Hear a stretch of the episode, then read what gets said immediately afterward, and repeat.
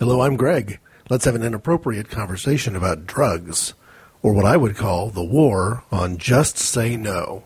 You see, we better learn to say much more than just that.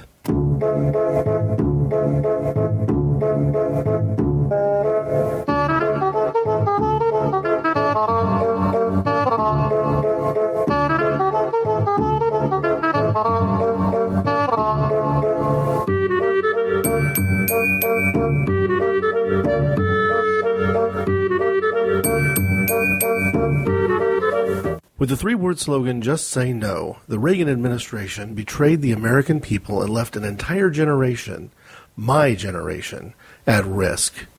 I remember hearing Nancy Reagan utter that catchphrase on television in the early 1980s, and I lingered on the word no in response. In fact, I lingered on it so long I had to catch my breath. There are two major problems with the Reagan approach.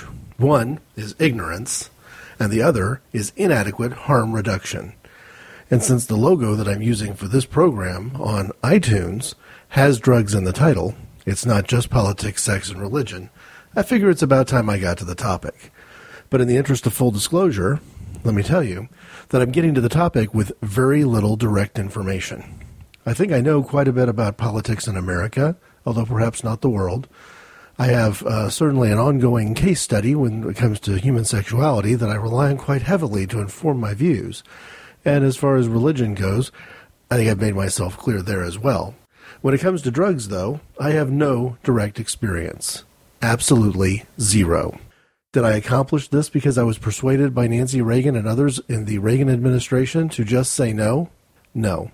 I accomplished this by taking the exact opposite approach becoming informed, helping me to leverage that information to make wise decisions about consequences and incentives.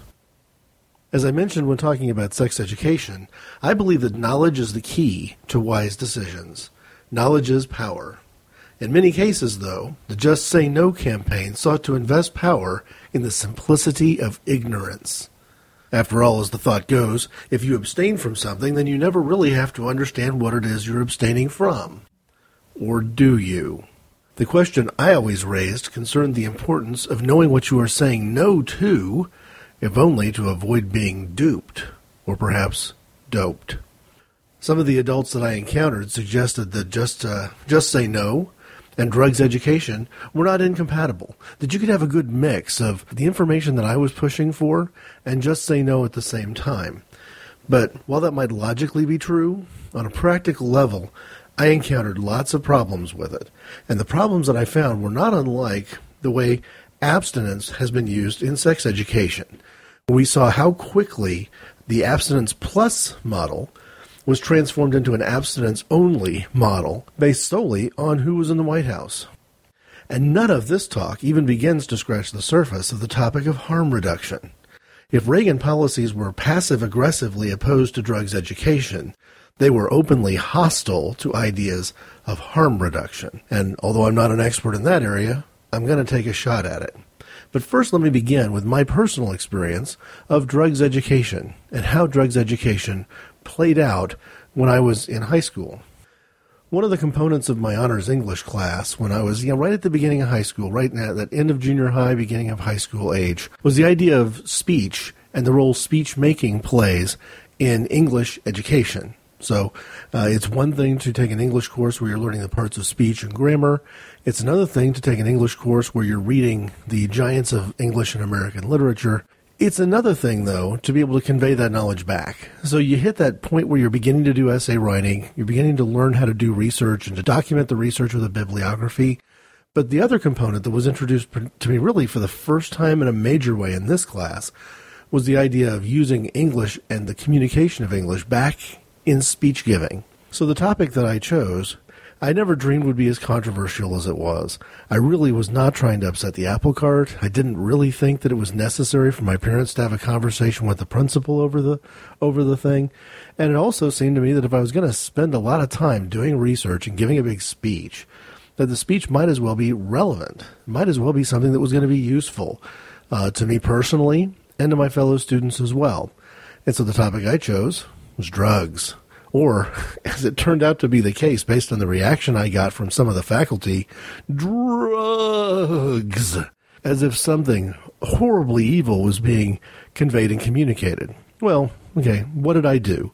I decided that the wise move was to be able to go back to the uh, all the core material that I could find, legally, of course, and come back with a speech that said, "Okay, here are all the major drugs that are in available in our area. Here's the things you hear about from other students, from newspapers, from government agencies of what's out there in our community.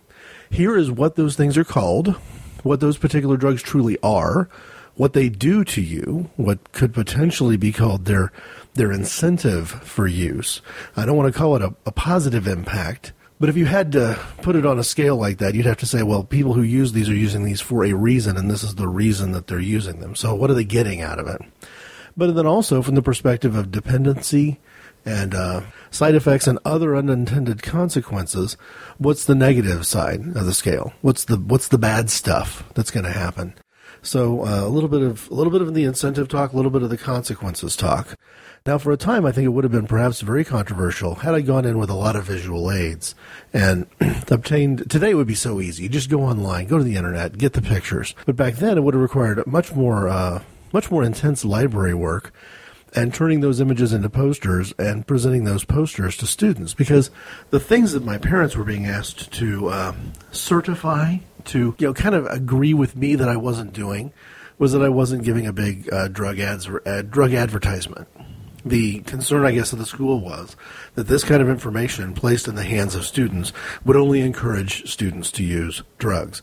Now, let's compare this to the sex education idea uh, from the previous show I did. Uh, and you can see why this is the next topic I'm deciding to hit. Because the sex education concept is if you give Junior a condom, he's going to go use that thing. And um, that it's not possible to even conceive of a situation where it's enough for Junior to understand what it is and what it's what it's for, what the consequences are if you do use it, what the consequences are if you don't use it. And here, very similar concept. It was incredibly naive. I can't even begin to express how naive the idea was, not just of my school, but also of my own parents, that I wouldn't encounter all of these controlled substances fairly freely and easily. That I was going to have to be equipped to say no. And in my mind, the best way for me to be equipped to say no was to know exactly what it was I was saying no to. To be able to know it when I saw it, know it when I smelled it, when I tasted it, which hopefully would never happen, that it wouldn't get to that point.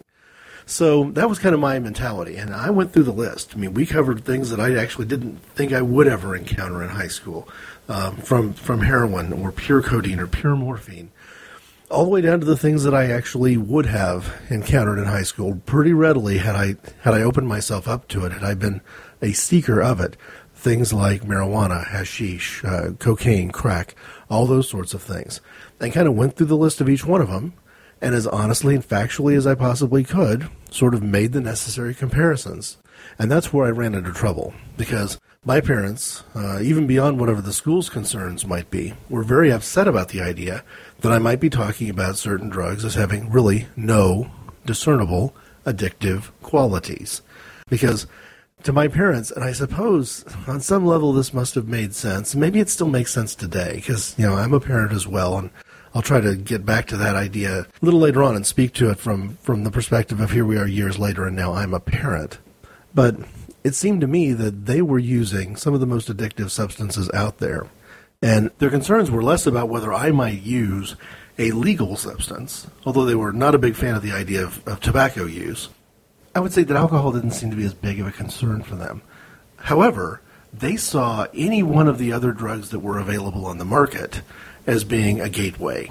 So you get that whole gateway concept, the idea that um, somehow alcohol and tobacco in their minds were not gateways to anything. And I think a lot of that was because they were using it and they were making a legality versus illegality kind of a distinction.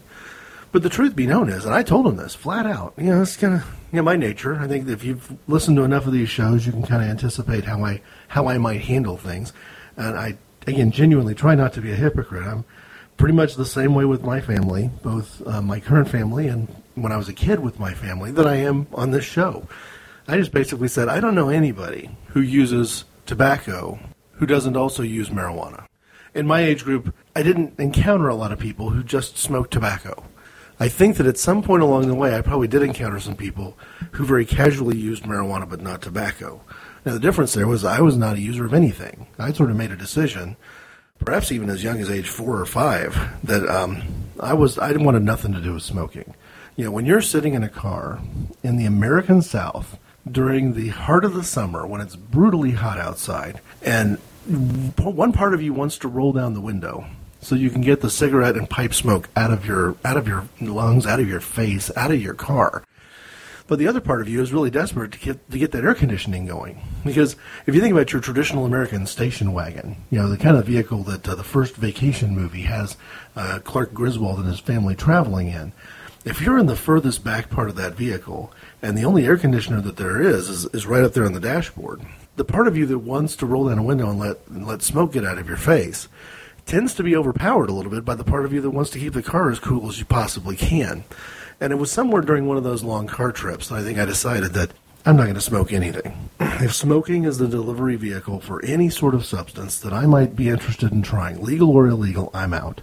I just I don't have the lung capacity for it, and I certainly don't have the patience and tolerance for it because I've been a receiver of an incredibly intense dosage of secondhand smoke to have said, "Hey, enough is enough."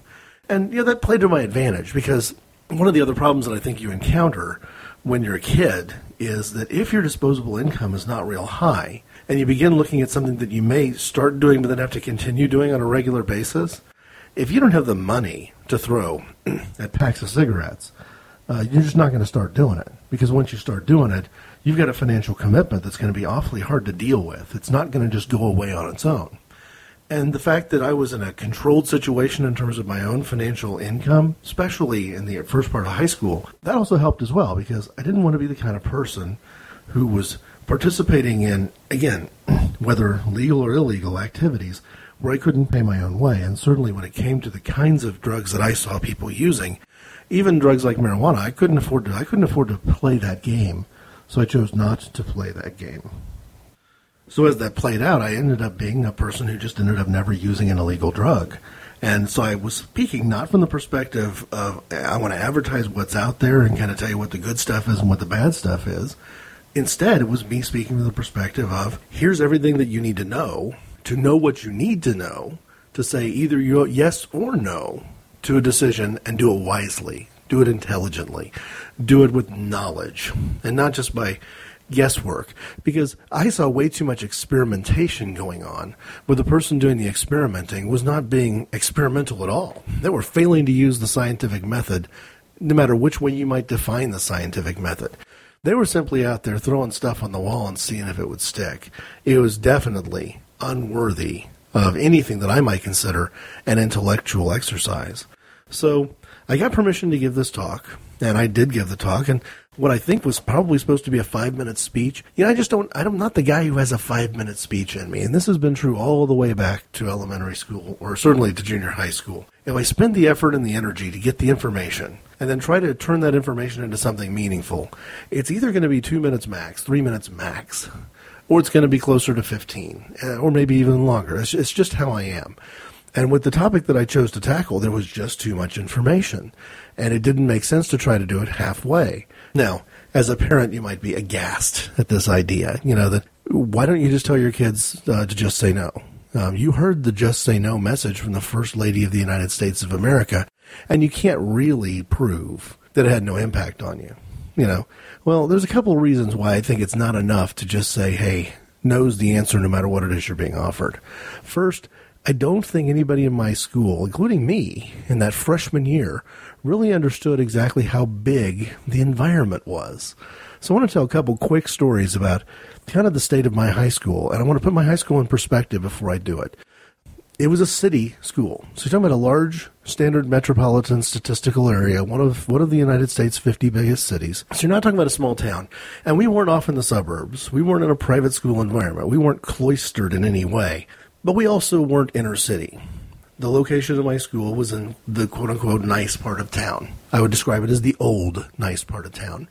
And my uh, my wife, my who I hadn't even met yet at this stage, was in kind of the new nice part of town. So uh, either way, you got you got an upper middle class environment going on here, which means that you have a lot of kids with disposable income. And uh, my sophomore year, working for the school newspaper, kind of occurred to me that it might not be a bad idea for us to try to gauge this thing because I knew I was encountering a lot of people in the band, in the cafeteria, after school, wherever who were using some form of illegal drug.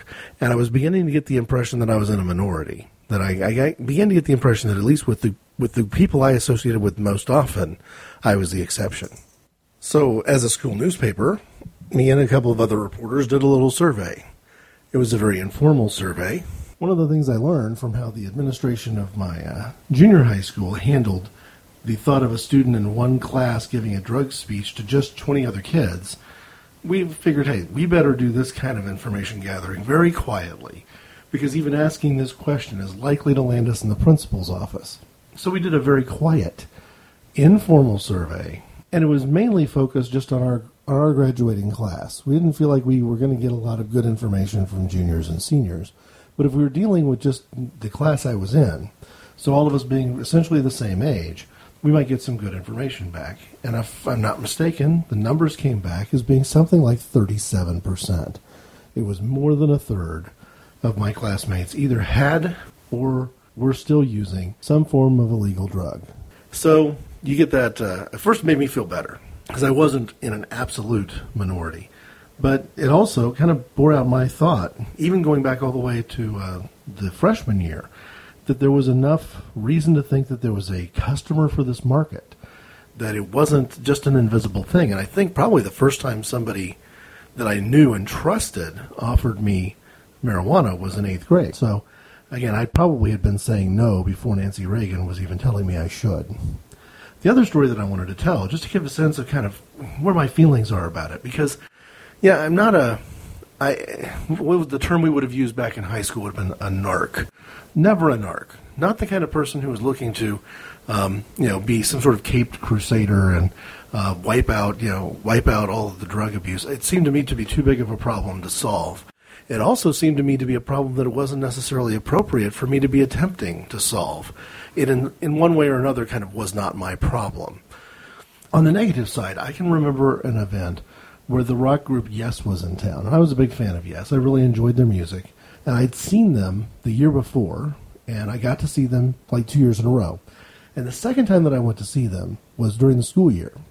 Unlike the time before, where it was basically me and my brother and some of his college friends going off to see a show, this one was happening where my friends in school were aware of the show, and some of us were going to the same concert. Not together, but going to the same concert. And I think I was still too young to drive, but some of the other folks were old enough that they could manage their own transportation, and we ended up going independently. But uh, one particular girl, I, I, recall, I think her name was Laura, was planning to go to the show. Big, big Yes fan, bigger Yes fan than me even. And uh, we weren't going to be able to uh, meet before or necessarily after because our transportation was different. I also didn't necessarily want to hook up with Laura before the show because Laura had uh, kind of indicated to me, I don't know whether she told me directly or whether it kind of came out in bits and pieces, that she intended to drop acid at the concert. And I wasn't sure whether she was going to drop acid before the show or during the show. I just I wanted no part of it. So I'm assuming that she got to the concert on time, that she took care of what she wanted to take care of chemically, and that she saw she saw the show all the way through. So I saw the concert and I had some real thoughts about it because I was expecting this particular performance of the band to be uh, a downer. I, I, was expecting to be disappointed because a group like that, uh, performing long, complex, almost symphonic rock songs, needed to have good continuity, and the group never did. I mean, unlike uh, Emerson, Lake, and Palmer, which always seemed to have at least Emerson, Lake, and Palmer around for at least a while, uh, this group always had lineup changes and I went to see this show expecting to not like the new lineup, expecting them to not, frankly, expecting them not to be able to perform the songs that I'd seen just a year before from what I consider to be the classic lineup. So I, uh, I was very impressed. I, I, could not believe that this group, with uh, the all these new members, with two or three people different, especially in key positions, performed so well.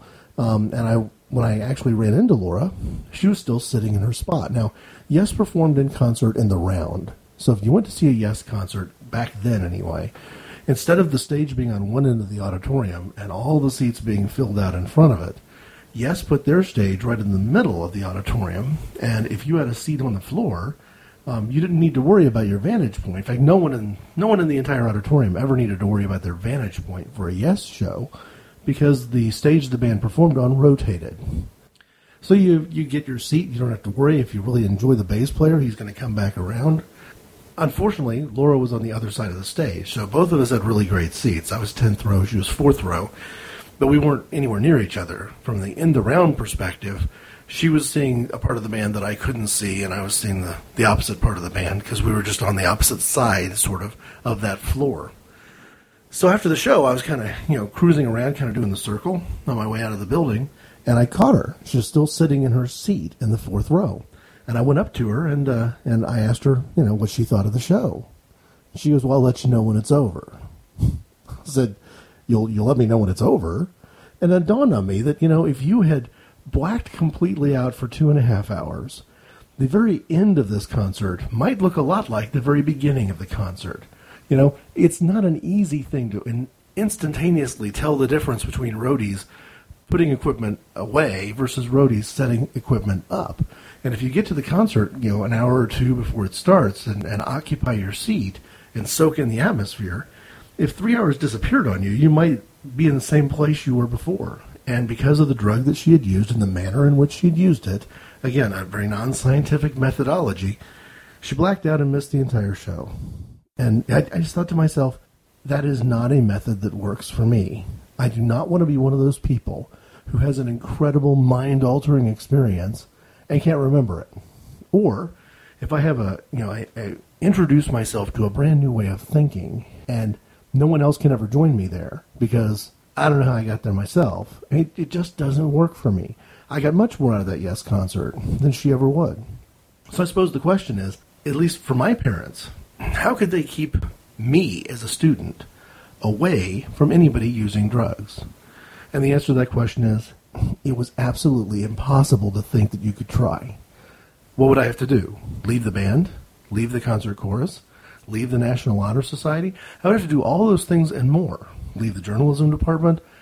Everything to stay away from people who are using drugs. There was not a safe corner in the building because 37% is a fairly pers- it's a pervasive number. And switch trading all that out for the football team would not have helped. Believe me, would not have helped. Yeah, I guess I don't don't I don't think I was in school during the era depicted by Richard Linklater in his movie Dazed and Confused, but it was it wasn't too much later than that, and certainly that gives you that movie gives you a pretty good idea of kind of how drug usage and the football team kind of played into each other. The the reality was that certain drugs anyway were very prevalent in high school. Now my wife and I have a disagreement about things because I have a outsider's perspective on her high school, and she has an outsider's perspective on mine. My perspective is that the amount of money you have is a greater potential indicator of the cost, expense, and types of drugs you're going to use than anything else. So I want to kind of deal briefly with this idea of gateway drugs and my perspective on gateway drugs.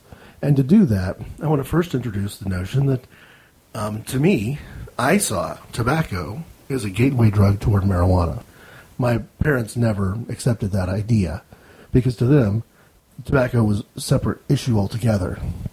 It, they acknowledged that it was a drug, and it was a drug they didn't want me to use. But for all their talk about, you know, marijuana being a gateway drug to cocaine or a gateway drug to heroin or whatever their kind of mentality was, they didn't seem to make the connection that actually tobacco and alcohol were probably more prevalent as gateway drugs for anybody than anything else would be. So I didn't really like this kind of notion of gateway drugs because I knew so many people, particularly at that age, and maybe economics was the only thing controlling them. I'll grant it. But I knew a lot of people, especially at that age, who only used marijuana. Or if they took pills, they only took pills. That was the thing they did, and it was the only thing they did. And they didn't necessarily take it anywhere else, except for perhaps mixing in tobacco and alcohol as well, which in the case of uh, pills, um, much more dangerous concept than mixing in tobacco and alcohol with marijuana. So you ended up in a place where the culture that I was in at the time, either from church, certainly from the government, was to view all drugs as equally harmful. And this gets us as close to the topic of harm reduction as I'm likely to get. If you want better information about harm reduction, I wholeheartedly recommend a podcast on simplysyndicated.com called Hooked. It's actually a program that is uh, hosted by two people who have a lot of experience in harm reduction as an industry, and they can certainly give you a lot better information about what it means to deal directly with people who are using dangerous drugs and the methods we can use as a society, if we have the moral courage to use them as a society, of getting those people into a better place than they are. Just say no doesn't necessarily work if no is going to throw you into a dangerous state of withdrawal. And just say no for those folk, often quite impossible. If it sounds like I'm speaking against the notion of gateway drugs, that may be fair enough to say, and I'm willing to confess to the idea that I just don't personally have the research to guide me in making a claim about the truth or validity of any of those connections one way or the other. The reality is, I wasn't that much interested in making those connections because whether or not there's a statistical correlation that suggests that using this drug is naturally going to lead you to use that one was of zero interest to me when I was in high school. My interest in high school was not using any of them. So I was in a pretty secure place in terms of what I wanted and how I was going to live my life. However, I did strongly object then, and still strongly object now, to the idea that it's smart to tell people that all drugs are equally dangerous. Let me say this again, because this is a place where I probably stand in firm disagreement to the church that I attended at the time. The church that I attended at the time basically had the attitude all drugs are bad, therefore all drugs are equally bad, therefore all drugs are equally dangerous. And to me, I think that was the absolutely wrong approach. And again, ties right back into the speech I was trying to give when my freshman year English class called for me to deliver that kind of coursework because it seemed to me that it was probably very important to actually give people a sense of the gradations of risk and the gradations of danger. And if doing so, I had to tell people the difference in the gradations of the high that they would get well, that was a consequence that I was okay with, even though my school was very uncomfortable. There's a debate going on today in England, and it's telling that this same kind of debate isn't happening here in America. I think it's a bad thing that in America we're not even having the conversation.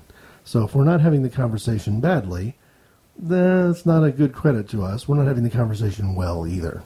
But in England, one of the debates going on is how the uh, laws are used to grade the illegal substances that have been identified in terms of their harmfulness.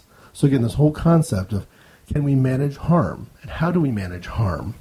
And essentially, for political reasons more than anything else, the, uh, the government is currently either proposing or perhaps they already have decided that they're going to grade the uh, party and rave drug, ecstasy, as being equally harmful or equally dangerous or at least equally illegal to heroin. And it's raised what I find to be a fascinating debate. Because, again, am I somebody who regularly listens to this podcast hooked? Yes, I am. Why? Why would I even be interested? I am not a harm reduction worker. I am not a drug user. I'm not anybody who, thank God, I'm not anybody who is in an intimate relationship with a drug user. So why am I interested? Well, part of the interest is strictly intellectual and it connects with all the kind of experiences that I had going all the way back to high school. I won't even get into college right now, but um, one of the comments that I heard back in this debate, back and forth about, you know, what what should we do with grading these drugs, and why is it a bad thing to say that two drugs are equally harmful when in fact they're not? And the concept that has been pushed forward is something called the precautionary principle. And the precautionary principle is basically, if you sort of sum it up and kind of water it down, I guess is what I'm doing, is to say that if you tell people that two things are equally dangerous, whether they are or not, you're doing a good thing because you're scaring them away from doing the thing we don't want them to do. You know, it's better to tell them that this is just as bad as that because if they use this, it might be a gateway to that. That sort of concept. In other words, very consistent with the kind of instruction I was getting from my parents way back when. So I intend to express my opinion about the precautionary principle. I'm going to do it in this particular show. I'm going to do it very soon. But first, I want the idea to sort of percolate out there for a moment. I want you to think about where you stand with it. Because the idea would be do I, as a parent, want my kid using ecstasy? Absolutely not. Do I want them using marijuana or heroin? Absolutely not. Would I be a hypocrite if I pretended that those things were all equally harmful? Well, yes, I would. So is my opinion simply the idea that I, I want to stay away from hypocrisy? Or is my idea a touch more Christian than that? So I want to bring in my religion. I want to bring in a moral perspective from my personal faith. And while I do that, I want to come back later to this idea of whether the precautionary principle is good enough, whether it makes sense, whether it's good risk management. But to do it, let me sort of introduce kind of some ideas from, from my own personal faith and kind of bring bring the church into it just a touch. I'm a big believer in the connection between the concepts of harm reduction and the concepts of evangelism. Now, this is going to strike a lot of people very odd because the religious right in America is very much a just say no entity. Um, it's politically conservative, so there's nothing that the Reagan administration ever said or did that's going to bother them, for the most part. But to me, I uh, actually once in a, in a Sunday school class just sort of floated out the idea and said, hey, you know what? What about something Americans don't even consider doing that is actually happening in some European countries? And then there's other European countries and, and perhaps even countries elsewhere in the world that are discussing these concepts and thinking about them. And I just sort of threw out the idea of, you know, needle exchanges.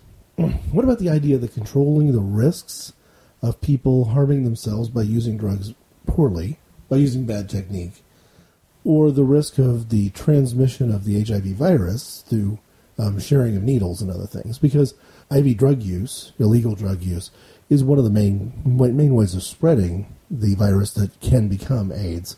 So, what about that idea of needle exchanges? What about that idea of trying to reduce harm by taking people who are going to use drugs anyway and making sure that they're not leaving biohazard in in school parking lots and in playgrounds, and that at the very least, um, those people can be helped to live long enough and as well as possible, so that if at some point it is possible to get them to walk away from their behavior and give up the illegal substances, that that they can be reached, that they don't die first. That you know, I, in in the uh, in the world of abortion, the abortion debate, I do not have a to hell with the woman attitude. To me, if a woman is in a uh, very severe medical situation and carrying an unborn child to term is going to threaten her health, I don't consider that to be just bad luck. Roll the dice, see what happens. I think that you can make decisions based on the woman's situation being unique, and therefore worthy of respect. But I threw out this idea from the harm reduction perspective to say, hey, do some of these European nations just have it wrong? Or would the idea of uh, safe drug use advice and needle exchanges being a good idea? Not that anybody in that particular industry is trying to drum up more customers. I would propose it as essentially being a nonprofit kind of a concept where you spend only as much as you have to spend and you're actually trying to reduce the number of people who need your service. And generally speaking, that was resoundingly rejected.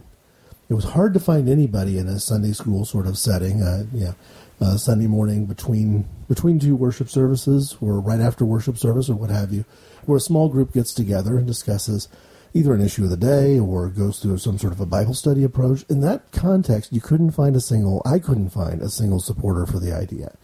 And what I told them was this how does it differ fundamentally as an idea from evangelism? What is the main difference between a harm reduction approach in the realm of drug use and evangelism?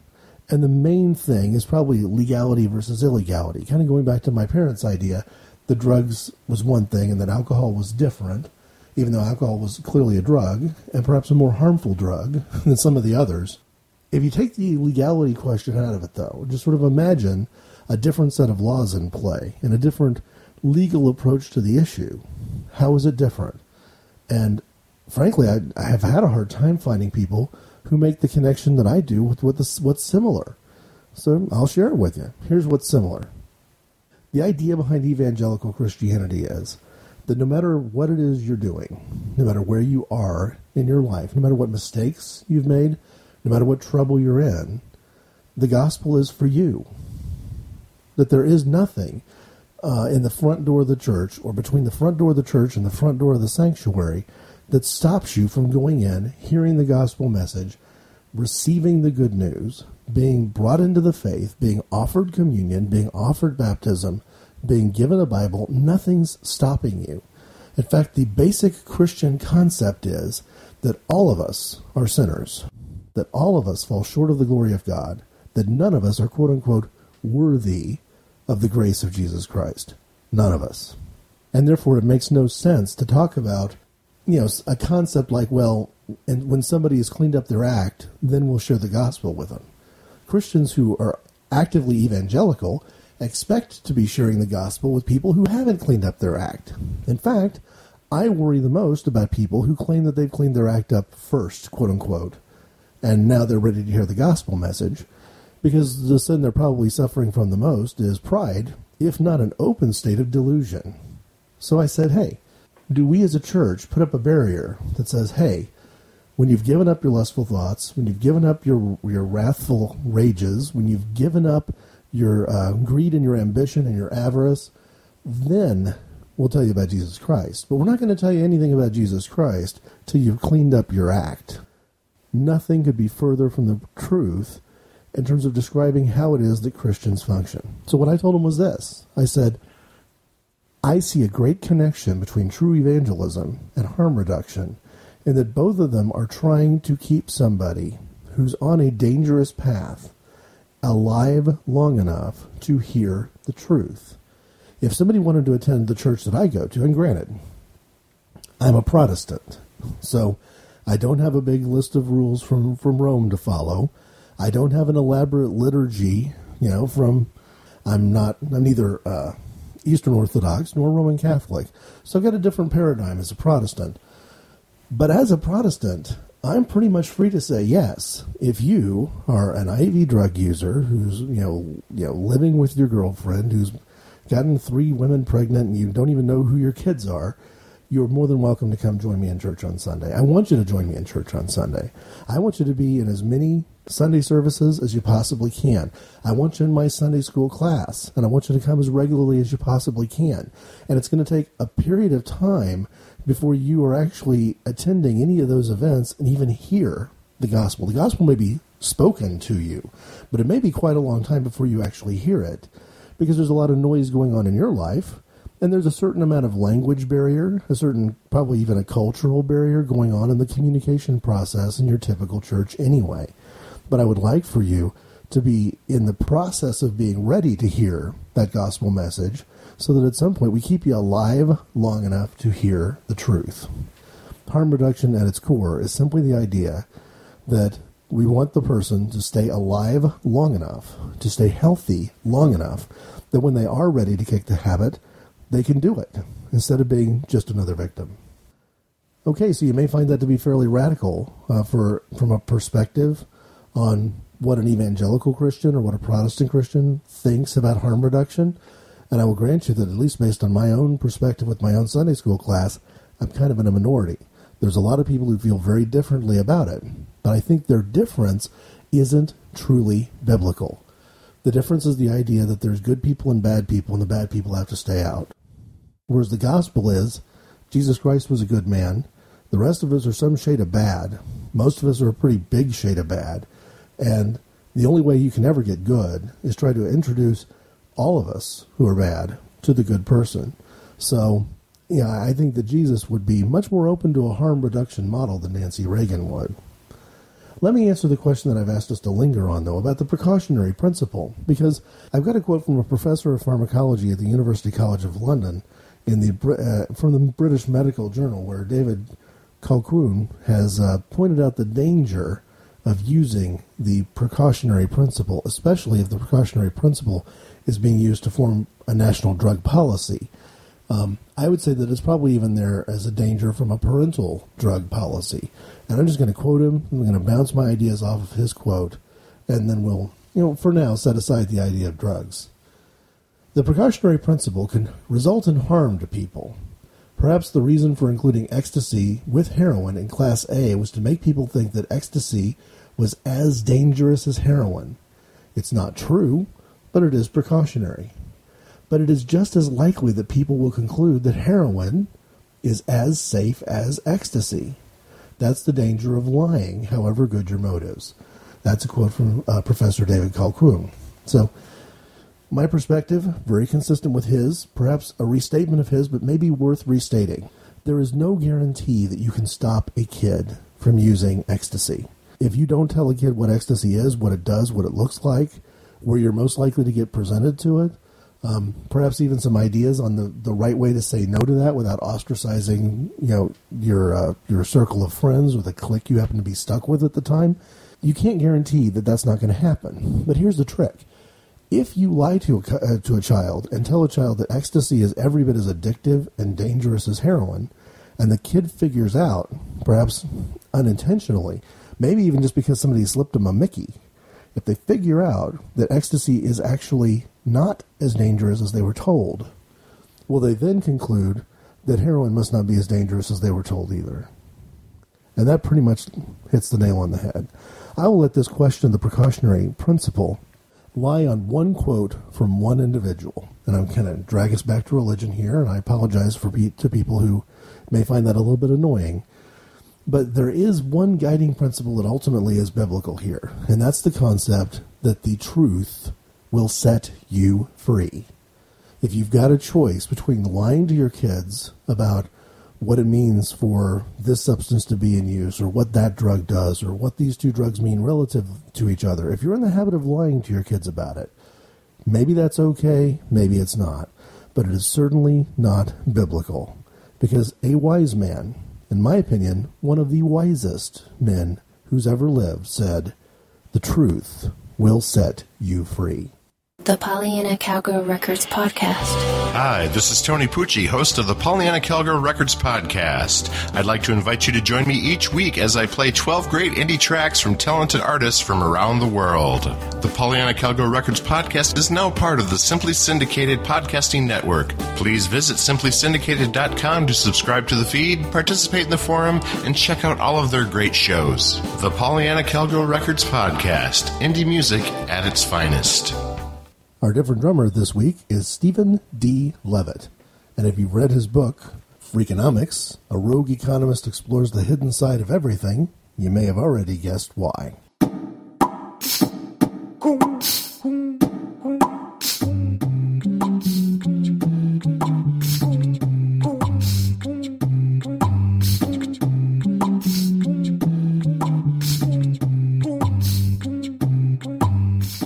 Stephen D. Levitt teaches economics at the University of Chicago. He has received the John Bates Clark Medal, which is awarded every two years to the best American economist under the age of 40. In other words, a highly regarded, and perhaps even highly decorated, economist. He describes himself this way, though I just don't know very much about the field of economics. I'm not good at math, I don't know a lot about econometrics, and I also don't know how to do theory. This from a man who, again, an honored economist.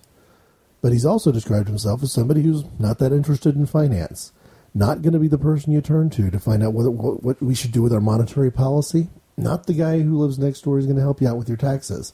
He instead tries to look inside for details in some of the most curious places.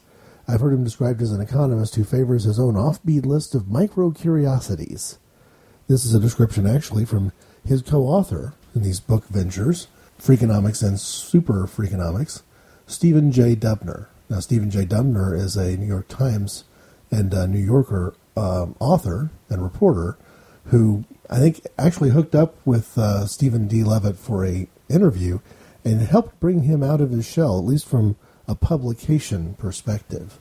So when it comes to being a different drummer, I think probably the best thing I can do is talk about how much I enjoy them from the perspective of how they connect with my perspective on consequences and incentives.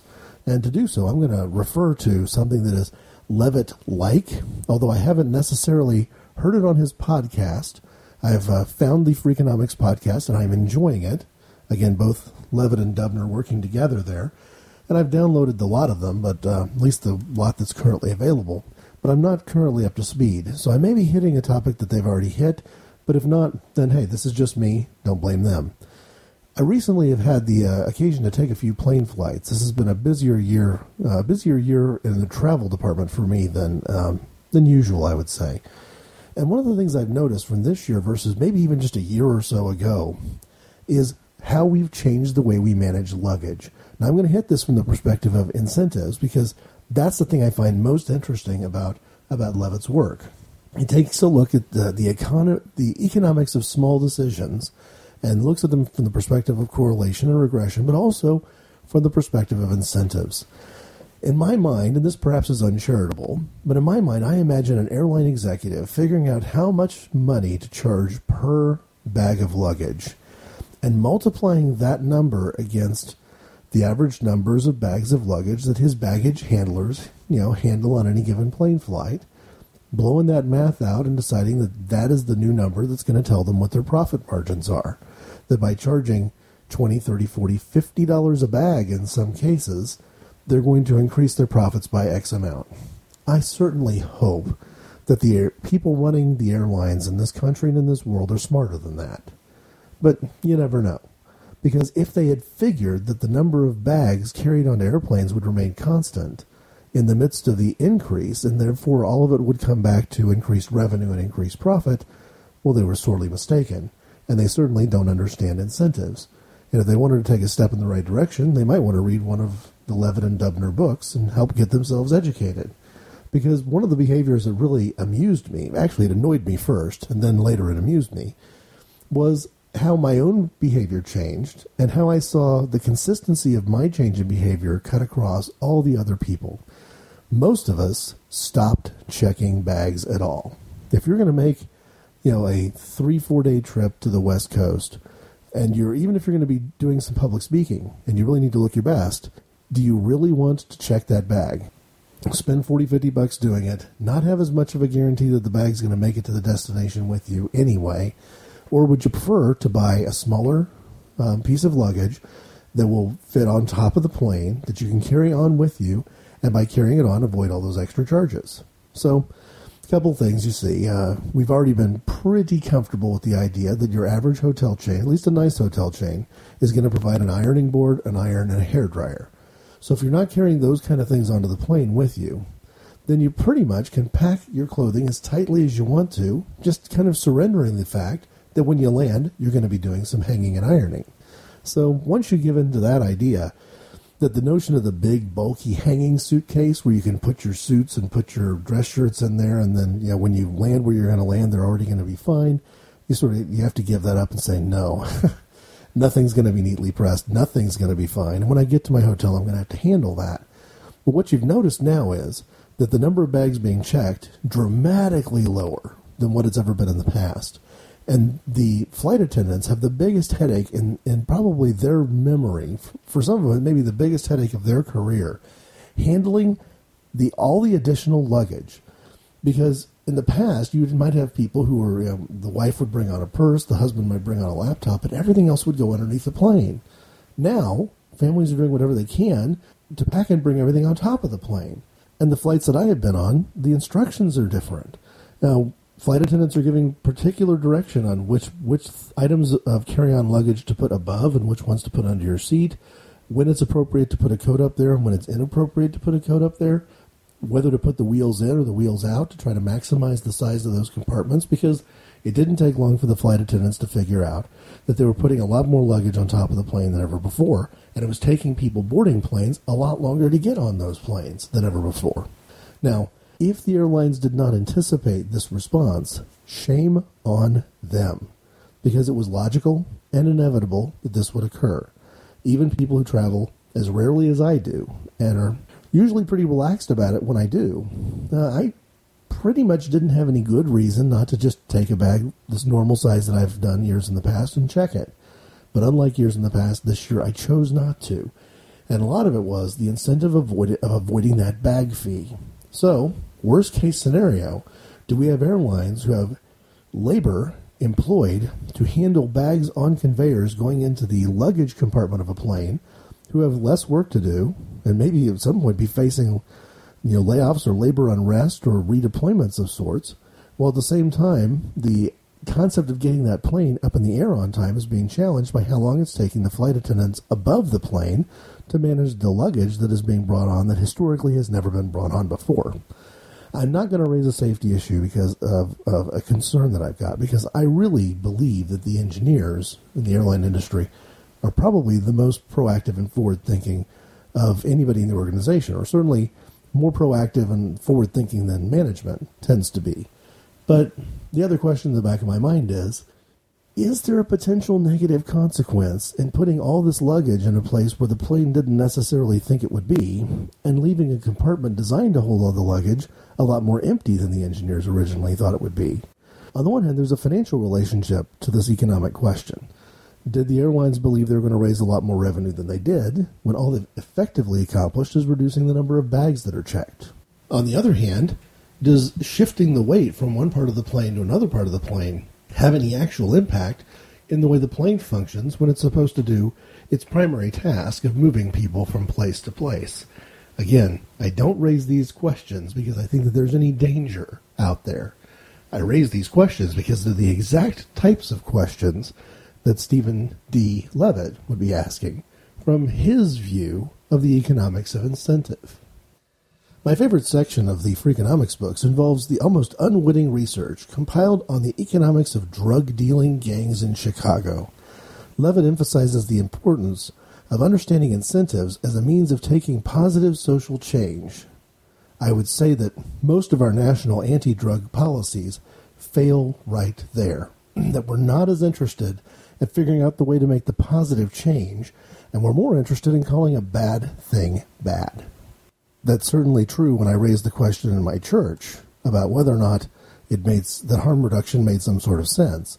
Because no matter how it might logically apply to what the Bible teaches, no matter what sort of wisdom it may have from an, an overarching international set of drug policies, it violated the concept of how important it is, psychologically, for certain people to be able to call a bad thing bad and not invest in it.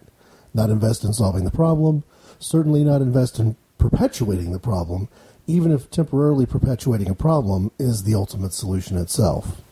So, the way that Stephen Dubner wrote this in his uh, in his his contribution to the Freakonomics book was in answering the question of if drug dealers make so much money, if drug dealing is so lucrative, why do so many dealers still live with their mothers?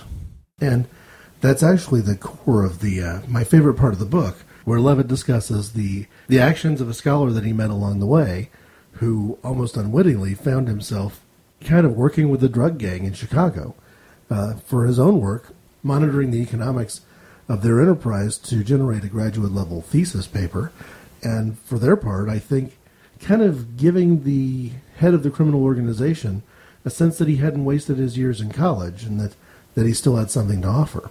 So you have the only person in this drug organization making any money was essentially the person we might call a kingpin, and the kingpin was, you know, college educated, understood economics, understood budgeting, and for whatever reason had decided that he would keep meticulous financial data on all of the drug dealing transactions that went on, from the street level dealer to the large, what we might call cartel purchases and this information was maintained on a large set of notebooks that, due to a set of circumstances described in the book, ultimately landed in the hands of the guy writing the thesis.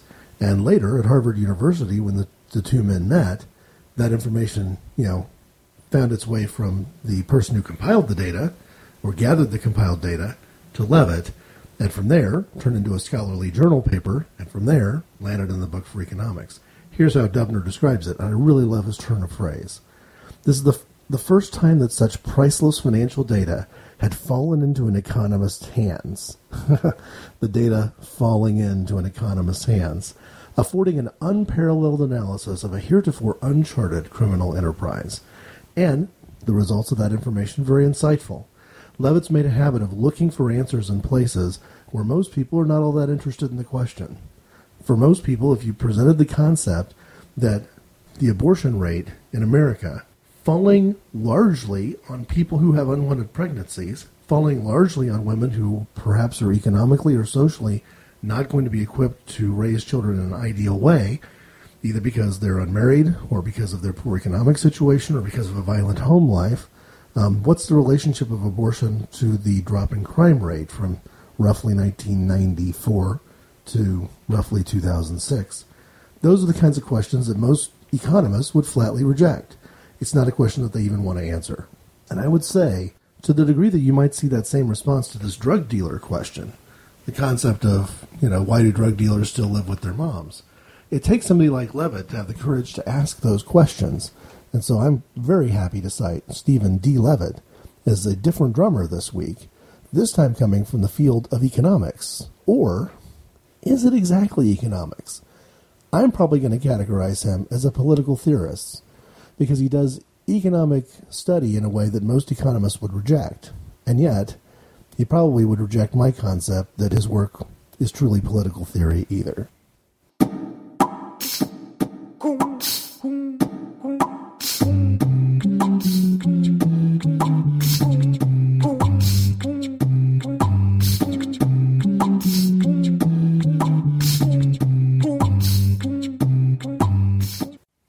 Trend I've noticed lately that I'm encountering topics that I think I don't have that much to say about, and I'm surprised to a degree at the length of some of the shows, where it seems that somebody who's managed to always just say no to drugs and has almost nothing relevant and experiential to say about drug use itself um, still has maybe quite a bit of opinion about how we ought to handle it.